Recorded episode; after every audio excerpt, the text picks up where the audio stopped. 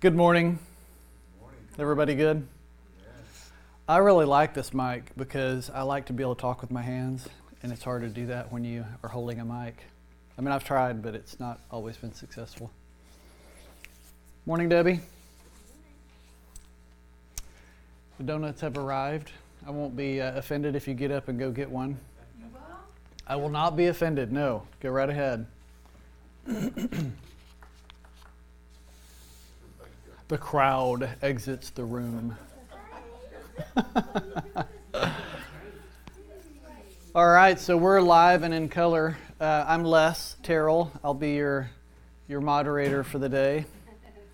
We're going to have a discussion, maybe a lively discussion, over the word of the Lord. Hallelujah.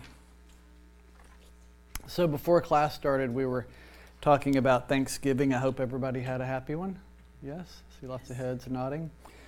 And uh, we had a very happy one. We um, got to spend some time with Noah and Amber before Thanksgiving, actually, um, before Thanksgiving Day. We spent uh, four days with them in Santa Barbara and had some really sweet time with them. And then we got back on Wednesday uh, actually Tuesday night, and then we had all, all day Wednesday to get ready for about 20 people coming over on Thursday. And it was such a blessed time. My wife did such a wonderful job. She's, uh, as all of you know, she's an extraordinary host, truly. And it was, um, it was a, a, good time. So hope all of you had a blessed one as well. And uh, we have a lot to be thankful for, do we not? Yes. Amen. Yes, we do. So I'm going to start with a word of thanks, uh, prayer, and then we'll begin our study. So, Father, we thank you so much from the bottom of our heart for all that you are to each of us, to each of us individually, to each of our families, Lord, to our network family, the, the family here in this house here in Dallas. We just, um, I guess uh, we, we could go on and on about how much we have to be thankful for. So, Today, though, Lord, we're thankful for the beautiful weather, the fact that the rain has dried up and the sun is out, and we thank you for your presence more than anything. I, I'm reminded I sent a text uh, to family earlier this week, and I said something about, you know, your presence is our present. And it's both a present that we are to receive and that we are to give. Um, and so I just pray, Lord, that as we open your word and visit with one another today over your word and the, and the precepts and the depths of your word, that you'll help us, Lord, to give that gift of Jesus and of your word to those that we come in contact with. Father, we love you, we glorify you, and we give you thanks for all things in the name of Jesus. Amen. Amen. All right. so, you know, I just, this morning, I wanted to just chat with you about, uh, you know, sometimes we all, when, when we teach, we have a topic. The Lord lays a topic on our heart, and we explore it and we study it. And uh, I really felt this time He wanted me to just share some of the things that He's been sharing with me. And so there's not one specific topic. We're just going to kind of jump around and talk about a few different things that the Lord has uh, laid on my heart, and that He's um, maybe pulled back the cover on. You know, I think that's a term. I know, Pastor, isn't uh, is it crypto? What is the word where it means like to take the lid off and look into? Apocalypse, yes. So maybe a little bit like that, and, and I'd love for you to share if you have something you want to share that is um, in line with what we what we're talking about. Um, on my mind lately uh, has been decision making, and and um, you know we all have these these inflection points in our lives where we have to make decisions. You know, and they could they could be little decisions, they could be big decisions, but decisions are important, and some decisions are more important than other decisions, and I've I can make a quick decision if I need to. I mean, I'm not indecisive, but I'm also not one to be hasty in my decision making. I really, um, you know, prefer to pray about it and meditate about it and you know, seek counsel, talk to Monica and, and really just kind of get it out there and have other people pray over things with me, uh, for me, and, and go about my decision making that way. Um, but I, I heard on some, some, somewhere, something I was listening to, they were talking about decision making, and um, this person said, What has the Lord told you that He was going to do in your life? I mean, Nancy, is there anything that He's told you that He was going to do in your life, whether it's you know in your, your, your calling, in your work, or or in your ministry or whatever? You know, has He told you specifically, whether it's in a dream or a vision or a word, um, maybe a word from a prophetic voice that we trust, that He's told you He was going to do that He hasn't yet done? You know, you know that He's, he's going to accomplish this in your life, but it hadn't happened yet. And we, we have to be patient and trust in the timing of the Lord, right? Because when we get impatient and we start thinking it's our timing and we start making things happen, what happens? You know, oftentimes we get into trouble. We, we, yes, we get into trouble. We go down a wrong path.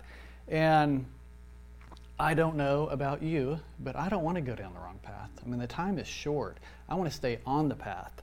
And I, you've heard me say before, and I love this, um, this graphic in my mind. You know, an airplane, when it flies on autopilot, is not going in a straight line. Y'all know that? It doesn't go in a straight line. It's constantly veering off course and then course correcting, veering off course and course correcting. That's how our life is, right? We, we do. We veer off course and then we course correct. But when we come to making decisions, if we will look back, and, and I've been doing this uh, over the last number of weeks, writing down some of the things the Lord has said to you. And then when you come to that proverbial fork in the road where you've got to make a decision, which pathway is going to most closely align with what He's told you?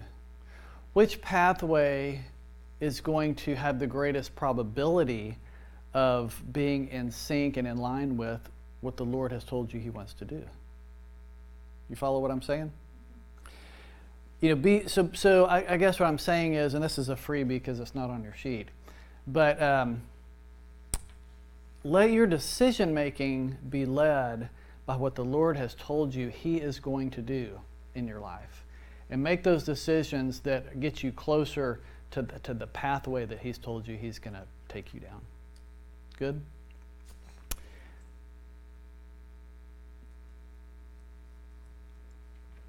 Let His promises to you be your guide in the choices that you make that help you get closer to hit the fulfillment of what He wants to do in your life. So um, we were talking earlier about Thanksgiving and, and the fact that our family was in Santa Barbara spending some time with Noah and Amber, and then um, in Big Bear, California. Beautiful place. Dennis has been there. Um, we were chatting, but I, I um, did a little bit of, a little bit of journaling while I was doing my study, and so this teaching came from that, and I, uh, you know, titled it "Gleanings from Morning Study in Santa Barbara, California." Right. So nothing earth-shattering, but uh, we start out with what I titled the Midas touch.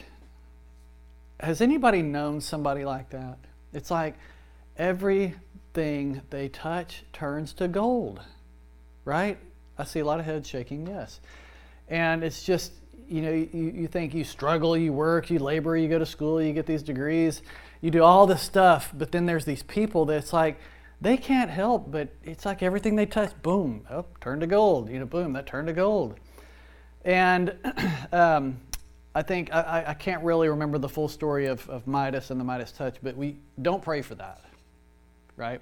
Because remember, he like everything he touched literally turned to gold. You know, if you hug your wife, you're in trouble. She's in trouble. Um, so, but I, I wanted to, to, to bring that up and, and tell you that when I was reading, that came to my mind uh, this week, this past week when I was studying. And I looked, it actually came into my mind when I read this passage that I have on your handout from James chapter 1, verse 25. It says, But whoso looks into the perfect law of liberty and continues therein, he, being not a forgetful hearer, but a doer of the work, this man shall be blessed in his deed. Okay, deed is work or works, right? We all want to do good deeds. What that means is we all want to do good works, right? So the word says, James is giving counsel to the saints that says, He who looks into the perfect law of liberty and continues therein, and, not, and, and, and, and is not a forgetful hearer, meaning you, you, you look into the word, you see what the word tells you to do, and then you go about your day and you just kind of forget what you read. That would be a forgetful hearer. But actually, a doer of the work, the work he tells you to do through his word, the work he calls us to do through his word, that man will be blessed. And to me, it's a bit ironic because when you look at the law of liberty, I mean, liberty is another term for freedom, right? And then you look at our works, they almost seem inter, I'm sorry, they, they, they don't seem interrelated. They seem totally disconnected. And they're not unrelated, they are related. But think about this if, if, you, if you have a job and you've got these tasks that you're supposed to do, right? We're, we're trained in our, in our thinking about work from the industrial age. That's how, I mean, I'm just telling you now, that's how people are wired today. Okay? And we're not in the industrial age anymore, we're in the technological age. The industrial age, everybody got up in the morning, ate their eggs and toast, put on their overalls, laced up their work boots. They took a, a, company bus to the factory. They got off. They punched the time clock at 8 o'clock. They worked until 11:30. They had 30 minutes or an hour where they went and got their little lunchbox with the thermos in it and made their ate their sandwich that their wife or mother had made for them. The the bell rang. They they they punched back in. They went and did their work. And at 5 o'clock, the bell rang again. They punched out and left. Okay during that workday, though, they had these tasks that they were supposed to be doing throughout the course of the day, right? So when I think about work, I think about tasks like that. But what this says, well, let's go back. When you're thinking about those tasks, those things that you're doing at your work each day, you expect to have some kind of outcome from it, right? Right? I mean, think about if your task is building prefabricated housing after the course of three weeks, you should have a house built, right? You should have something constructed, a complete work. But what if instead, if, if, if instead of getting up in the morning, having your eggs and toast, lacing on your work boots, and getting your lunch pail and heading to the company bus, you sat at your desk in your study and you looked into the perfect law of liberty? This is an extreme example, but on, on the irony here is in doing that, in, in looking into the law and in studying and meditating on God's word and seeing what He has for you and, and, and what He wants you to do, um, your work is going to be blessed as a result of it. You still have to go to work and do your stuff, but the Lord blesses us when we spend that time in His Word, searching diligently uh, and, and, and planting those, those seeds of wisdom in our spirit. Amen. When you look at uh, James 125, this word looketh is this word, and I'm probably going to butcher it, uh, para, I don't know if it's kypto or kupto. It seems like KU would be kupto, but whatever it is. What it means, though, and it's an interesting visual that, that comes up in your mind, um, looketh into the perfect law of liberty, this word parakupto, it means to bend beside or to lean over as if to peer into something. I like this where it says to stoop down or to stoop to a thing in order to look at it. To look at it with your head bended forward. How many of you have perfect posture? I see a lot of you do not. I know I do not. I'm, tr- I'm constantly trying to correct that though. But I think about when I sit at my study and I read, I like sit at my study and I'm not like this. I'm like this. I'm like hunched over, reading my word, flipping, grabbing, you know. And, and that's exactly what this, this word means. It means to be like hunched over and bowed before something. And you're, you're, you're inspecting it carefully out of curiosity uh, because you're wanting to become well acquainted with this. The Lord just reminded me, um, you know, Abraham Lincoln. Um, how many of you would love to have a president like Abraham Lincoln? Right? He read his Bible, you know, by the firelight, you know, by a candle. I mean, when the candle burned out, I think he would get near nearer the fire and, and do his Bible study. But I, I had that mental image of his beautiful face hunched over his word, you know, flipping through. And the Lord, you know, blessed him. He blessed our nation because of him. And when we look into that perfect law of liberty, and we're not just a, a hearer, but a doer of, of what he tells us to do, that's when our work will be blessed. Um, this word continueth, it says, but whoso looks into the perfect law of liberty and continueth therein, excuse me, that word means to, uh, literally, it means to be permanent, to persevere, to abide in, to continue to always be near that point of study. So when you're looking into the perfect law of liberty, it's something that you need to do always. It not, it's not just for a season, it's not just before you teach class, it's something that we do always. So I, I put down here anything in italics is just my commentary. I think that uh, we're often inclined to believe that in order for us to make our deeds, you know, our works, the things that we do success, successful, that we need to what? We need to work harder. We need to work smarter. We need to work longer. We need to work more hours. We need to constantly be trying to climb the ladder of success. You know, the more we read, the more we study, the more education and degrees that we get, the more training we get, that somehow this is what will lead to our ultimate success. Right? Does anybody else see that out there in the world? I see people in my, and I've got a close friend of mine in my business, they've got more letters after their name than you can shake a stick at. And you look at their success, and I'm not saying they're not successful, but you know some of them that have four acronyms or whatever after their name, they're just as successful as you know, kind of the average everybody. And it's not that these things are are bad. I mean, certainly they're not bad. Many times they are necessary, and many times. Um, they do expand our knowledge and our capability. But that's really not what leads to our deeds being blessed. What leads to our deeds being blessed is looking into and studying God's Word and listening to what He says to us through that Word, that continuous daily study, and then doing those things that we learn, doing those things that we see in His Word. And um, if we would implement and conduct our actions in accordance with the word that we hear, um, that is what will bless our deeds. Amen. That's what gets us closer to what the Lord says He wants to do in our life, uh, and whether it's in your work or in your personal life. And I think about this passage in Psalm 37, verse 23, that says, The steps of a good man are ordered by the Lord, and he delights in his way.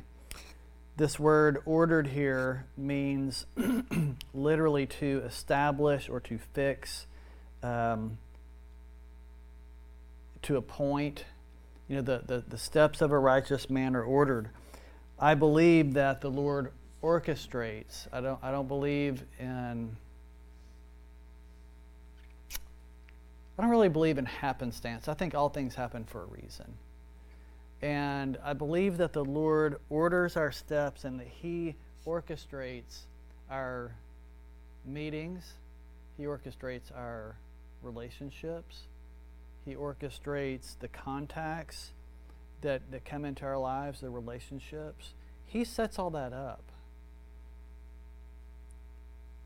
He moves things in our direction and He moves things out of our direction. When we're walking in the light and when we're walking in the, in the Word, I believe that He moves things towards us. When we're not walking in His Word, uh, I think that He doesn't necessarily move things towards us. Things can get more difficult, more challenging. And that would be a good point when we see these, these challenges, you know, to do a little self assessment. Am I doing the things I need to be doing, or am I focused on in the wrong areas? Right?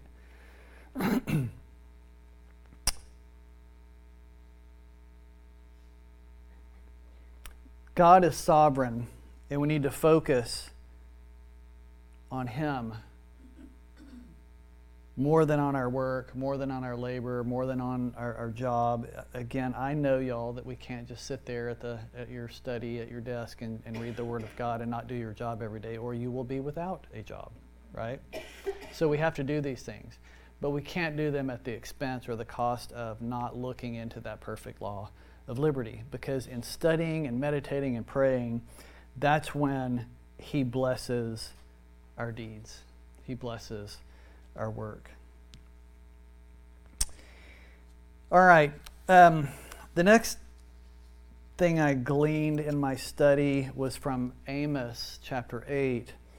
And um, I wrote in my journal after reading this that basically Amos says, The days, the days come, says the Lord, that I'm going to send a famine on the land. It's not going to be a famine of food and drink, but it's going to be a famine of hearing the words of the Lord.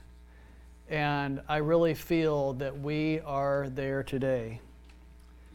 And you know, the more the more things change, the more they stay the same. You know, the Bible says in Ecclesiastes, there is nothing new under the sun. And I do believe that. but I do think that a famine is upon us. How many of you would agree with me when I tell you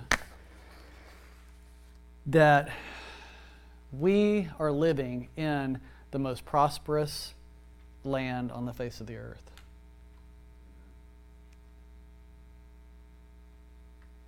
I mean, we have been so blessed by innovation, technology, skill. Uh, much of that the Lord has, has, has imparted to uh, those that have gone before us we are living in the most prosperous time, certainly in the U.S., but really globally. You know, I mean, we, we in my business we talk about the emerging markets and the developed markets, and you know, pulling people out of the rice paddies into the cities. You know, I mean, we're we're elevating uh, laborers into middle class and middle class into upper class, and we are just in, in one of the most prosperous times we've ever seen, ever. Um, but when I look around and just go about my daily life and look at, at, at, what's going on around me, it seems that there is a famine in the land. And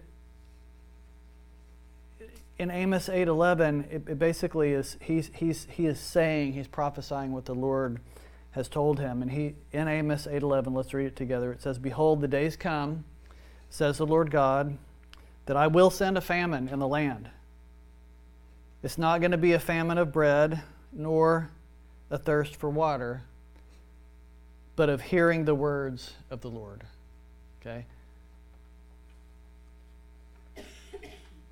This was happening then, it's happening happening now.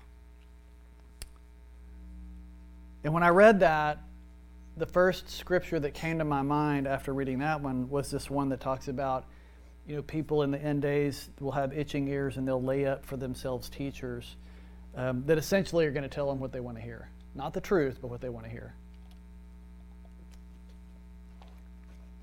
We've all heard that comment or that, that, that term, yes men. Dennis, when you were working, did you ever want to place yes men around you? I, nor did I. I don't want people to tell me what I want to hear. I want people to tell me the truth, right? And if I'm going down a wrong path or I'm not doing something that's right,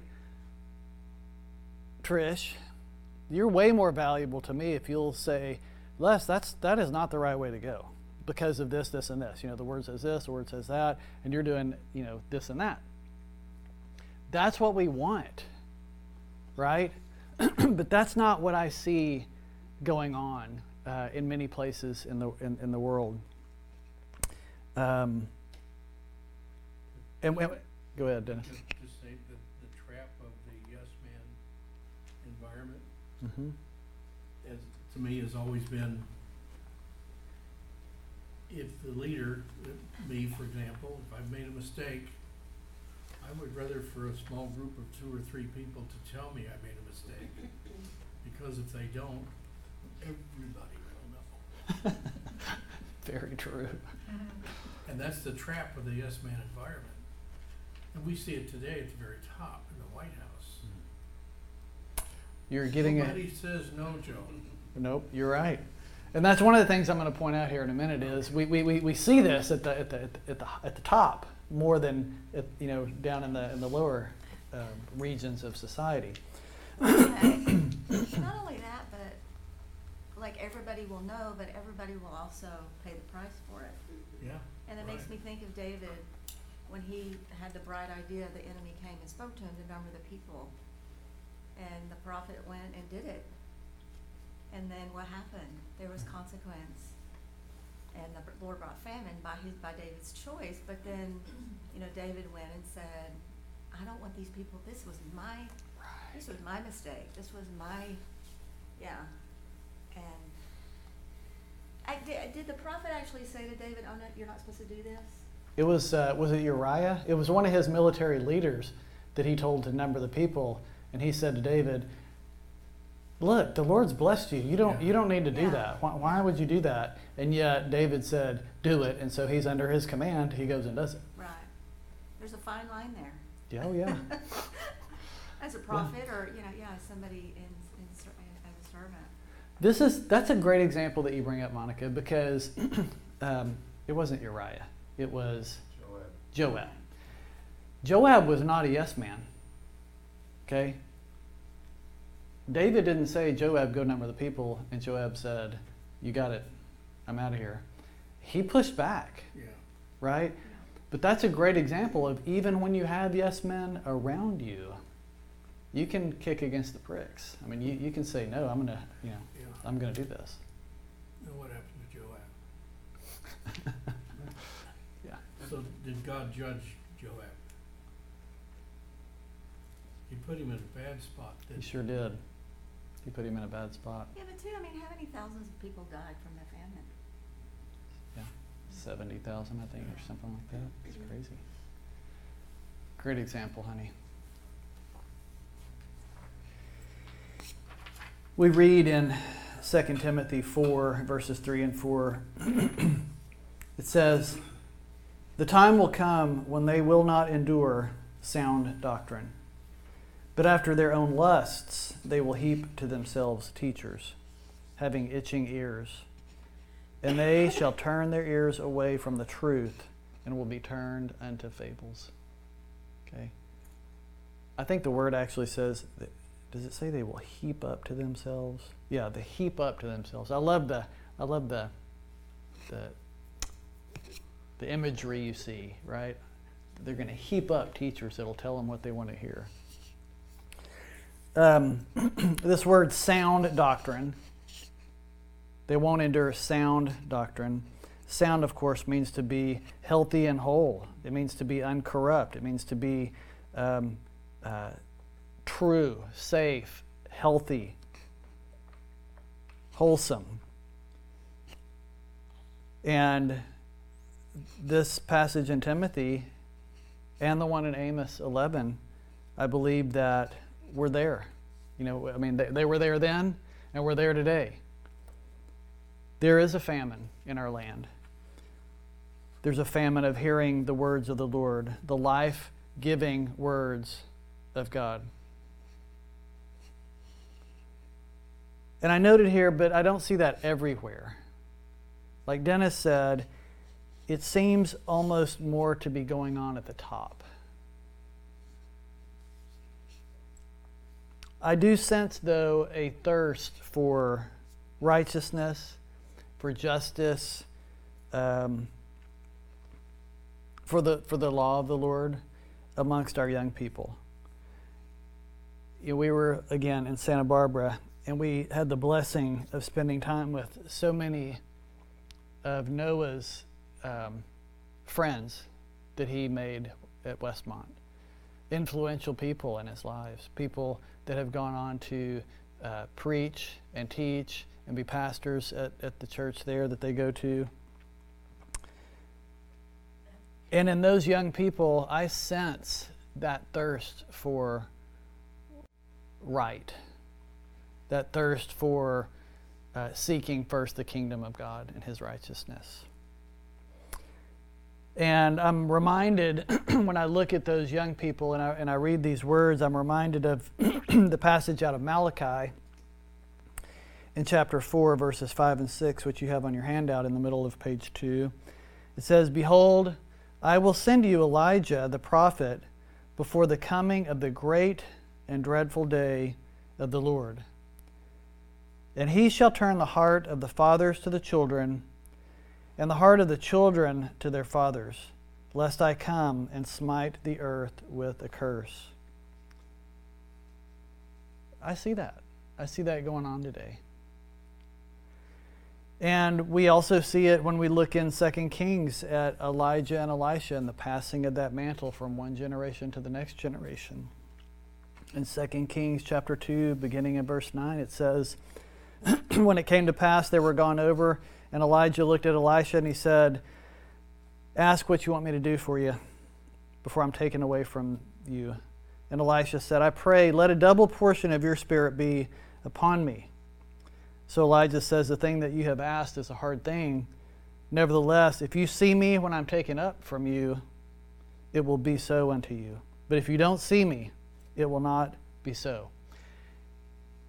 If somebody said, Dennis, ask me whatever you want to have, and you told them, and they said, okay, if you see me when I depart, you'll get it. If you don't, you, you won't. Just like Elisha, would, would, I would, you would never leave the side of that person, right? And that's what Elisha did. He clung to the prophet Elijah. He did not leave his side. And as a result, as we read, and it came to pass that as they went on and they talked, behold, there appeared a chariot of fire. What a, what a glorious and spectacular sight that must have been. There appeared a chariot of fire and horses of fire, and they parted them asunder. They, they, they came between them, okay? Elisha and Elijah, they had been like this. Elisha not leaving Elijah's side. But this chariot of fire and horses came between them and divided them. And Elijah went up in a whirlwind into heaven, and Elisha saw it. And he cried, younger generation to older generation, My father, my father, the chariot of Israel and the horsemen thereof. And after he said this, he saw him no more. So he took hold of his own clothes. if you wanted to be prosperous in these days, all you had to do was be a tailor and hang around the Jewish people. Okay? You would never want for business. Need new clothes to rent. Yes, yes, a clothing merchant as well. Elisha takes hold of his own clothes and he tears them in two pieces. and he took up also the mantle of Elijah that fell from him. And he went back and he stood by the bank of the river Jordan. And he took the mantle from Elijah that had fell from him and he smote the waters. He smacked the waters with that mantle. And he said, Where is the God of Elijah? And when he had smacked the waters, they parted, just like the Red Sea, right? They parted, and Elisha went over. And when the sons of the prophet, which were to view at Jericho, saw him, they said, The spirit of Elijah rests on Elisha. And they came out to meet him, and they bowed themselves to him, um, yeah, to the ground. there is this Elisha kind of thirst amongst uh, the young people, I think, today. Not all young people, but many of them. And it really encourages me. It really encourages me. I think about Noah and Amber moving back to Dallas, and Noah and I were on the ski lift going up. And I said, You know, where do you stand with that? And he said, Well, you know, we, we really want to get back to Dallas. And I said, Well, I know you're really involved with your your church and your pastor and, and the ministry and all there. I said, Is that going to be hard for you? He said, Yeah, that's that's going to probably be the hardest part. And you know, I mean, as a as a parent, I, I hate for him to have to give that up, and I, I just have to trust and believe that the Lord will order his steps, you know, the steps of a righteous man, and will will cause. Uh, Noah to know the time that he's supposed to make that change. But having those brothers around you, that community of people that speak truth into your life, uh, especially at that young age. I mean, he's 24; he'll be 25. You know, that's that's critical. And it's it's been a great blessing uh, that the Lord has put those people around him. But like Dennis so astutely pointed out, when we talk about a famine in the land, he said, You don't hear anybody saying, No, Joe. They're all saying, Yes, Joe. Why is that? Because Joe has surrounded himself with yes men. Okay? He doesn't want anybody to say, No, Joe. And that's where I see this, this famine in our land uh, is at the top. I see it in, in, you know, you think about, we just had an election here and you think about these candidates that are running from office, running from office. I wish some of these candidates were running from office. well, uh, from the mouth of the prophet. They will be soon, from the mouth of another prophet. That's right. You know, we, we, we see some of these candidates that are running for governmental offices. I mean, the law of the land is going to be impacted by these people. And I see some of these, I mean, Monica and I talk about this. I mean, you walk around the neighborhood walking the dog and you see some of these signs and you're like, oh my gosh, we're living amongst the heathens, you know? And, you know, I, I, look, I don't know that I'd want to hang out with Donald Trump, okay? But again, when we talk about making decisions that get us further down the road where the Lord wants us. You know, I always saw Donald Trump in the media with his family around him. You know, I mean, I always felt like he had our best interest at heart. I feel like he wasn't a politician. I, don't, I felt like he wasn't, you know, he didn't certainly didn't need anybody's money. You know, so I'm not saying that he's infallible. He's a man. All men are infallible. But what I'm saying is he was leading us in the right direction. Okay? He was a man. He wasn't a patsy. He didn't have he wasn't a puppet. He didn't surround himself with yes men. He was okay if somebody said that's probably not the right wisest decision to, to make. Okay? You know, we don't I mean, he got us out of all these accords and these deals and all that were so bad for our nation. And here we are, right back in them. And so when I talk about this famine in the land, that's where I see it happening most.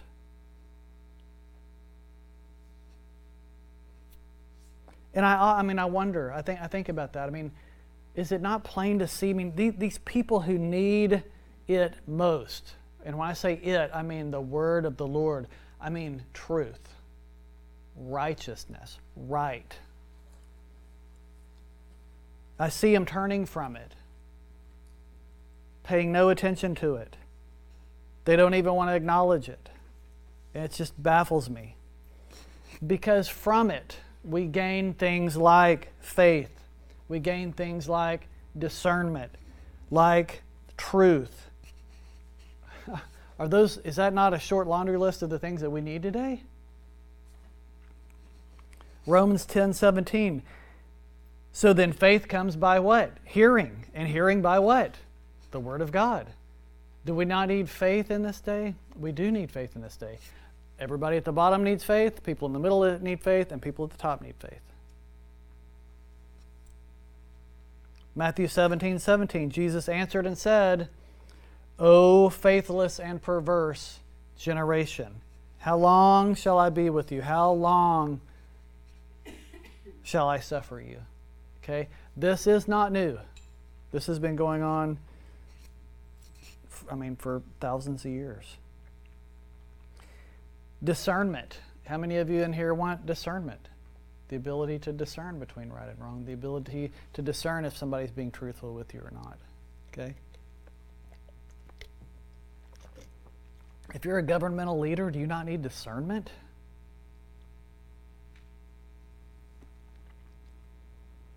Hebrews 4:12 For the word of God is quick and it's powerful and it's sharper than any two-edged sword and it pierces even to the dividing asunder of soul and spirit and joints and marrow. And the word of God is a discerner of the thoughts and intents of the heart. At a time when leadership needs discernment and to know what to do in these times, there is a famine in the land. But you know, I do believe, just like we talked about this Elisha generation, that the Lord is raising up amongst the saints, the saints of this house, the saints in the network, the saints throughout the globe, that He is raising up, and pastors taught a lot about this, these children of Issachar, these sons of Issachar. And we read about them in 1 Chronicles 12:32. It says, "And the children of Issachar." Now this First Chronicles 1 Chronicles is talking about um, King David and the people that are being positioned around him for his leadership. And it says that the children of Issachar was what was one group of, of, of men that were surrounding David. And it says, And the children of Issachar were men which had understanding of the times, and they knew what Israel ought to do. The heads of them were 200, and all their brethren were at their command.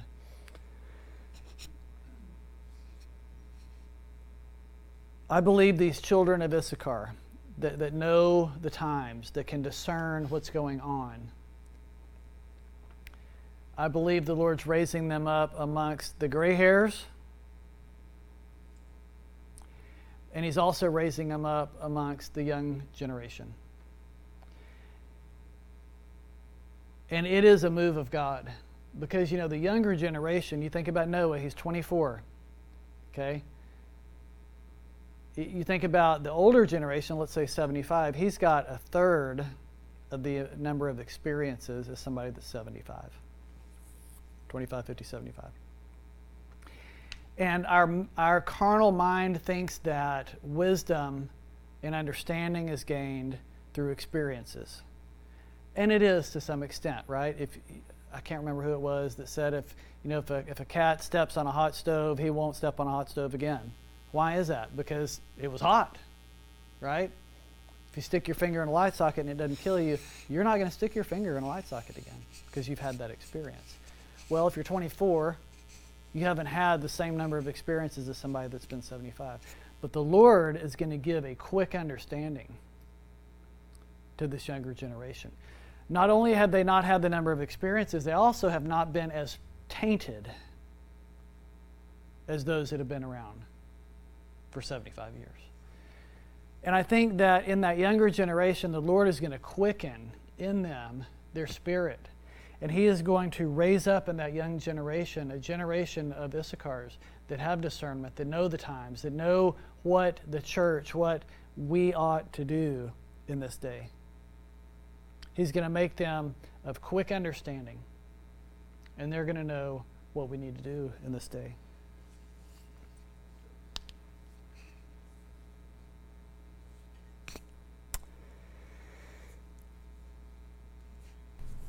the famine in the land of hearing the word of God. We read in 2 Corinthians 6 7 about the word of truth. It says, By the word of truth, by the power of God, by the armor of righteousness on the right hand and on the left hand. The, the, the word that is so um,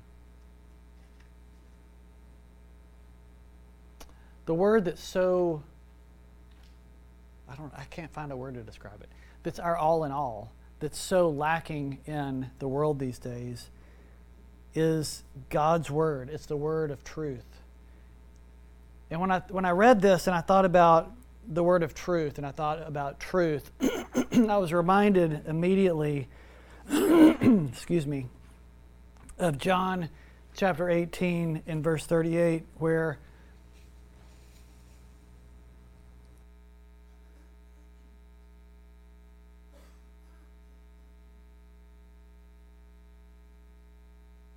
Jesus is standing before Pilate. And Pilate asks him, this is on your handout, John 18 37, page 3, bottom quarter. Pilate therefore said unto him, Are you a king? And Jesus answered and said, You say I'm a king. This is the reason I was born. This is the whole cause of me coming into the world that I should bear witness to the truth. Everyone that is of the truth hears my voice, meaning they pay attention to it. And Pilate said unto him, What is truth? And when he had said that, he washed his hands and he went out and said to all the people, I find no fault in him at all.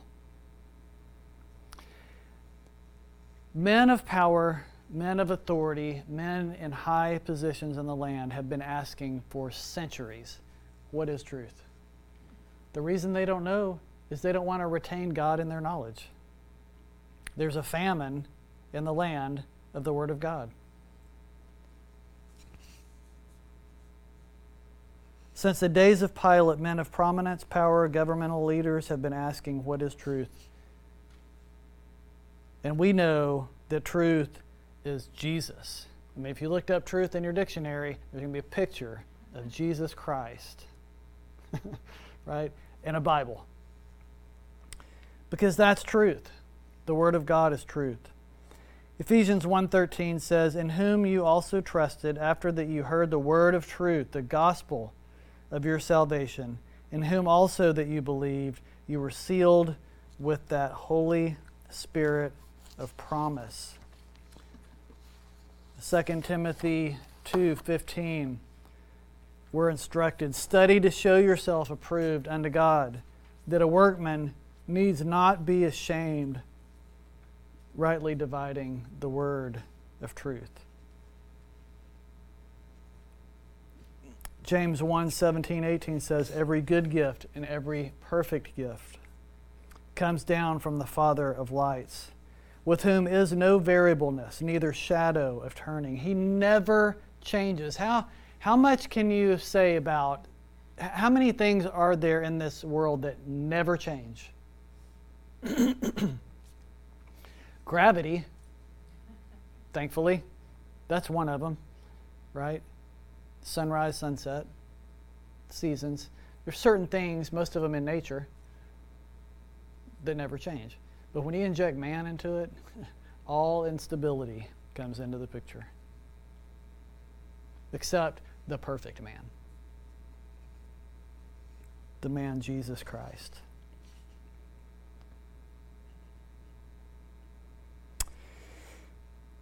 So um, we'll shift gears, and I want to move on to Hezekiah. In 2 Kings, um, y'all know the story of Hezekiah, but you know, Hezekiah was a good king. He was one of the ones that when you read, you know, you read all the stuff it says, and so and so was the king, and he did evil in the eyes of the Lord. And so and so was the king at age 12, and you know, he did evil that was worse than his fathers before. You read all those, and then you see, and so and so was a king, and he did right in the sight of the Lord. Hezekiah was a good king. Hezekiah, um, he, he was one of the good ones. But we read in Hezekiah and, I, and where we're going to, when we, we read in the book of Hezekiah, I've said it so many times, we now all believe it. right? Would you please turn with me to Hezekiah? Is the book of Hezekiah in that Jerusalem Bible? No, it's not. Good question, though. Second Kings chapter 20, we read about Hezekiah. And the, the goal of this topical discussion here is I want to talk to you about humility. When you have nothing, it's pretty easy to be humble because you have nothing. When you have great treasure and you've been blessed, as Hezekiah was, I believe that maintaining that humility becomes more difficult. Okay? Because it's easy to think that all this stuff we got is because of what we did. And that is not the case. All the stuff we got, the air we breathe, the fact that we are attached to this earth through gravity, it all comes from the hand of the Lord, right? So that's what we're going to discover here in Hezekiah. But we, we, we, we, we've read this before. It's a great story. you know, Hezekiah in chapter 20 of 2 Kings, Hezekiah gets sick to the point of death.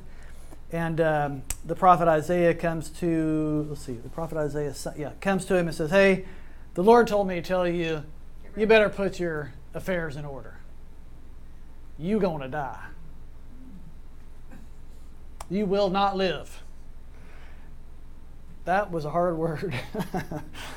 so Hezekiah, like most of us, uh, shed many tears at that word.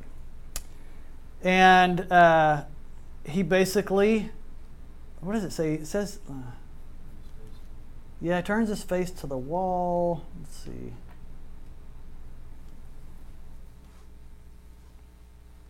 Turns his face to the wall and he says to the Lord, Lord, remember, I beg you, that I have behaved faithfully and with sincerity of heart in your presence. I've done, with I've done what you regard as right. Hezekiah shed many tears.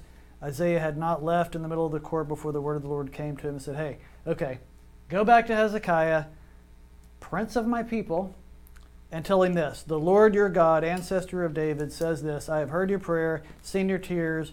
I shall cure you. In three days' time, you're going to get up and you're going to go into the temple of the Lord, and I'm going to add 15 years to your life. Now, I wouldn't want the prophet coming to me saying, Put your house in order because you're going to die, you are not going to live. I also wouldn't want somebody to come to me and say, Hey, Tammy, you got 15 more years. Because I'd be counting down their days. Right? Let's see. It was 14 years nine months and three days ago that I got the word that I had 15 years left to live. Right? I don't want to know that. But apparently, Hezekiah was happy because he was extended 15 more years.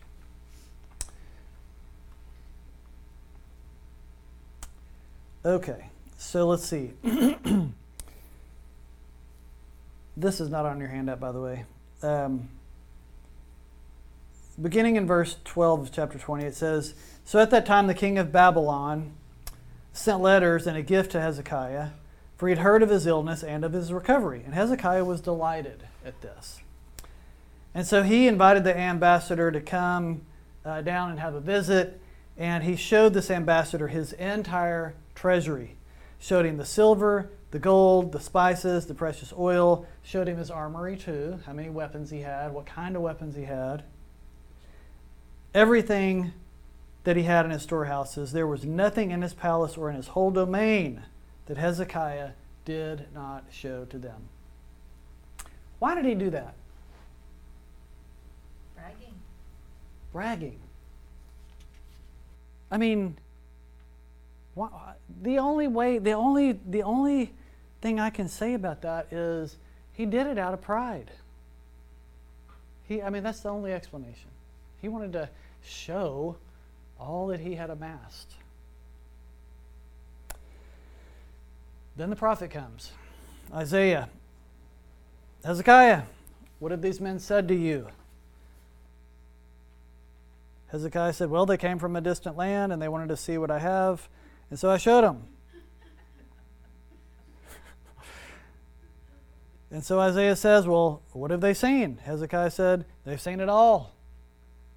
I've shown them everything. There's nothing in my storehouses that I have not shown them. And Isaiah says, Okay, Hezekiah, listen to the word of the Lord. Look, the days are coming when everything in your palace, everything that your ancestors have amassed until now, will be carried off to Babylon. Not a thing will be left. So the result of his pride was he was going to lose it all. And this is interesting because it shows to me that with pride, extended pride, can also come selfishness and a lack of thinking about others.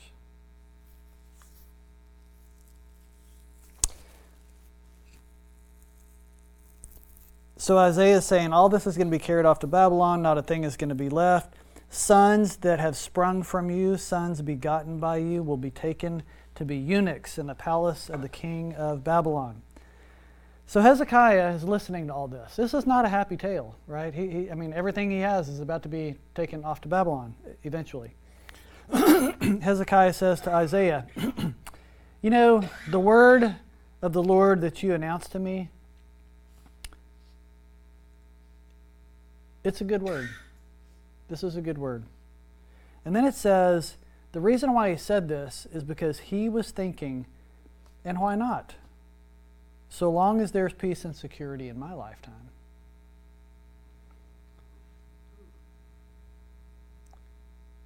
This word that you just gave me, it's good because I'm not going to have to worry about it. I'm going to be gone. I'm going to have peace and security in my lifetime. We can let other people deal with this. I'm not going to be around, so it doesn't really matter.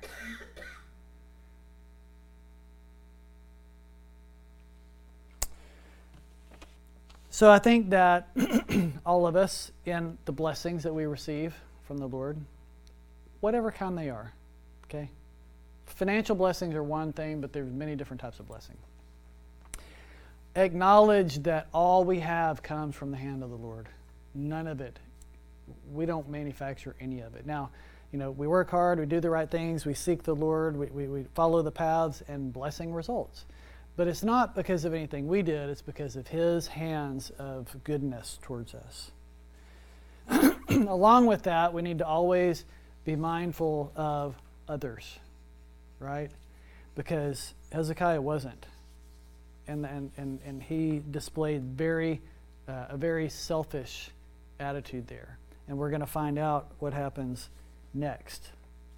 Um, so after Hezekiah dies, a 12 year old came to the throne. This also amazes me. 12 years old. You're going to be king? Really? At 12? Manasseh. He was 12 years old when he came to the throne, and he reigned for 55 years. That's a long time. A lot of these kings, you, you read about how long they lasted. 55 is a long time. 55 years in Jerusalem. And he did that which was evil in the eyes of the Lord, copying the disgusting practices of the nation whom the Lord had driven out from the Israelites. He rebuilt the high places. He set up the altars to Baal. He made the sacred pole as Ahab had done. He worshiped the whole array of heaven and served them. He built altars in the temple of the Lord, in the very place the Lord had said, Jerusalem is where I will put my name. Manasseh built altars to the whole array of heaven in the two courts of the temple of the Lord. He caused his sons to pass through the fire. I, that's one I just can't fathom.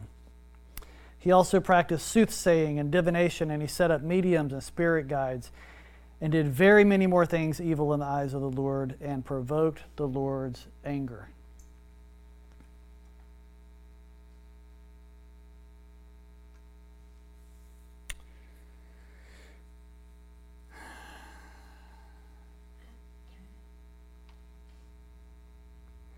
So, let's see here.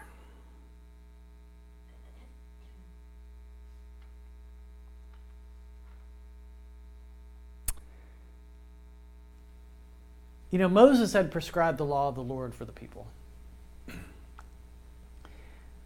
But through this evil leadership of Manasseh that followed after the reign of Hezekiah, the good king, the people would not listen to the Lord. They wouldn't listen to the prophets. They wouldn't read and, and, and, hold on to the word of the Lord.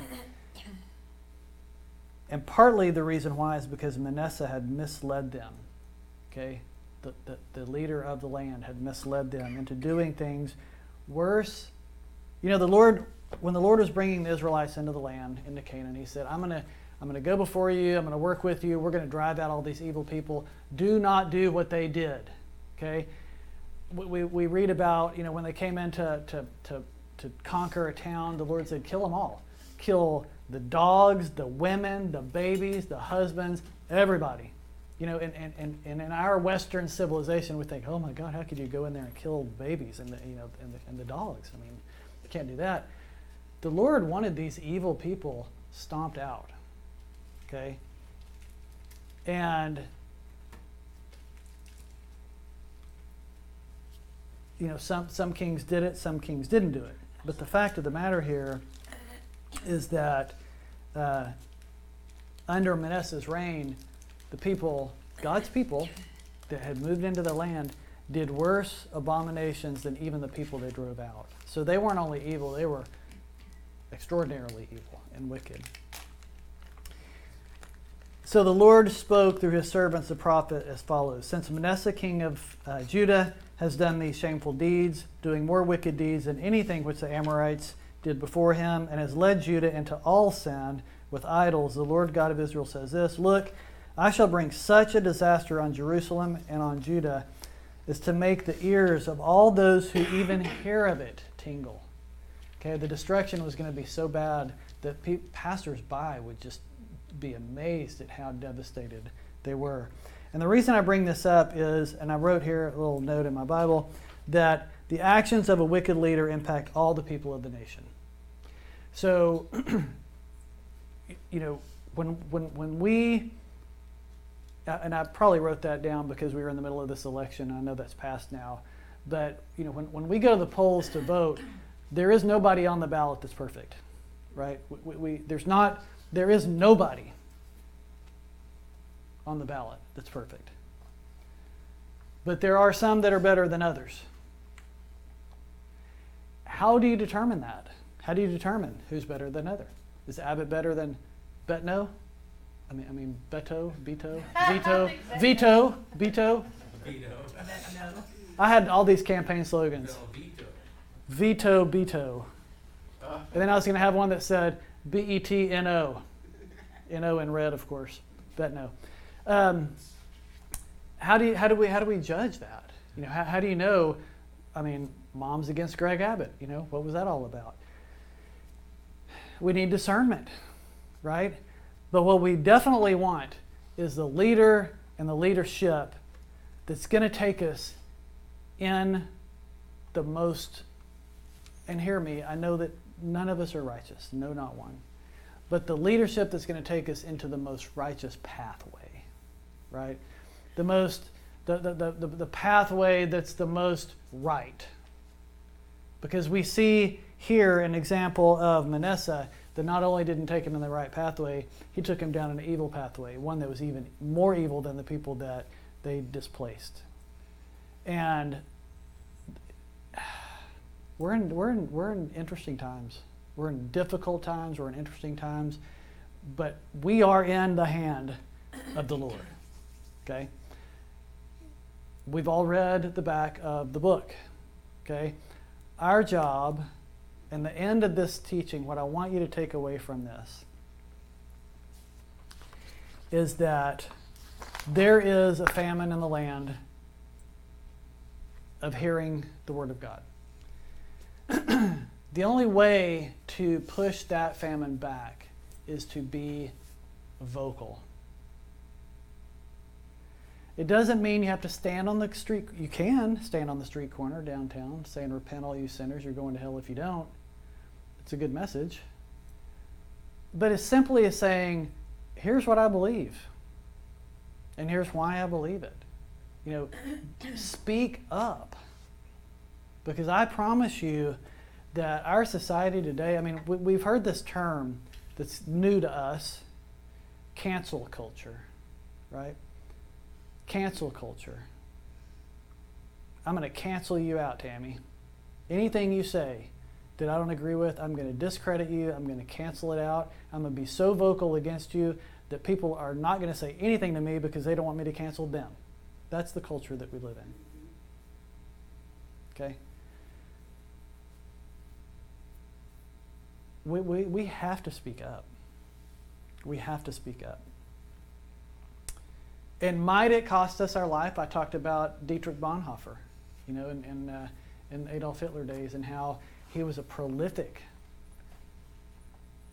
pastor and teacher and martyr. They hung him like six days before uh, the end of the war. Is it going to cost you your life, Stacy? I hope not. I can't say it won't. I can't say it won't cost all of our lives. But the fact of the matter is, you know, to die is, to, is, is gain. I mean, is anybody in here not going to die? Anybody? I mean, we may get raptured, okay? But I don't know about that. I'm not going to bet on it. We're all going to die of something. But my fact that my, the point of my the point of this is we have to be vocal. We have to speak up. We have to say what we believe, why we believe. I don't have to make you believe what I believe. I'm not even trying to make you believe what I believe. I'm, I would love for you to believe what I believe, but I need to be able to tell you what I believe and why I believe it. Okay?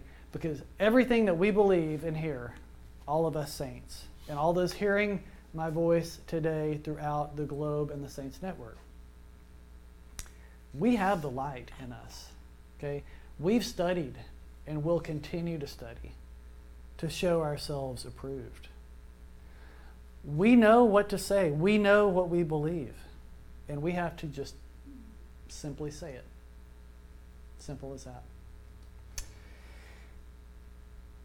With that, I want to thank you for being here today, for listening to my ramblings, my uh, the things that the Lord has revealed to me over these past number of weeks. And I just pray and hope that you um, have, have gained something from this. And I look forward to any questions that you might have now or any comments. And um, if you have those, speak forth now. And if not, Dennis can come up and let us know who's teaching next.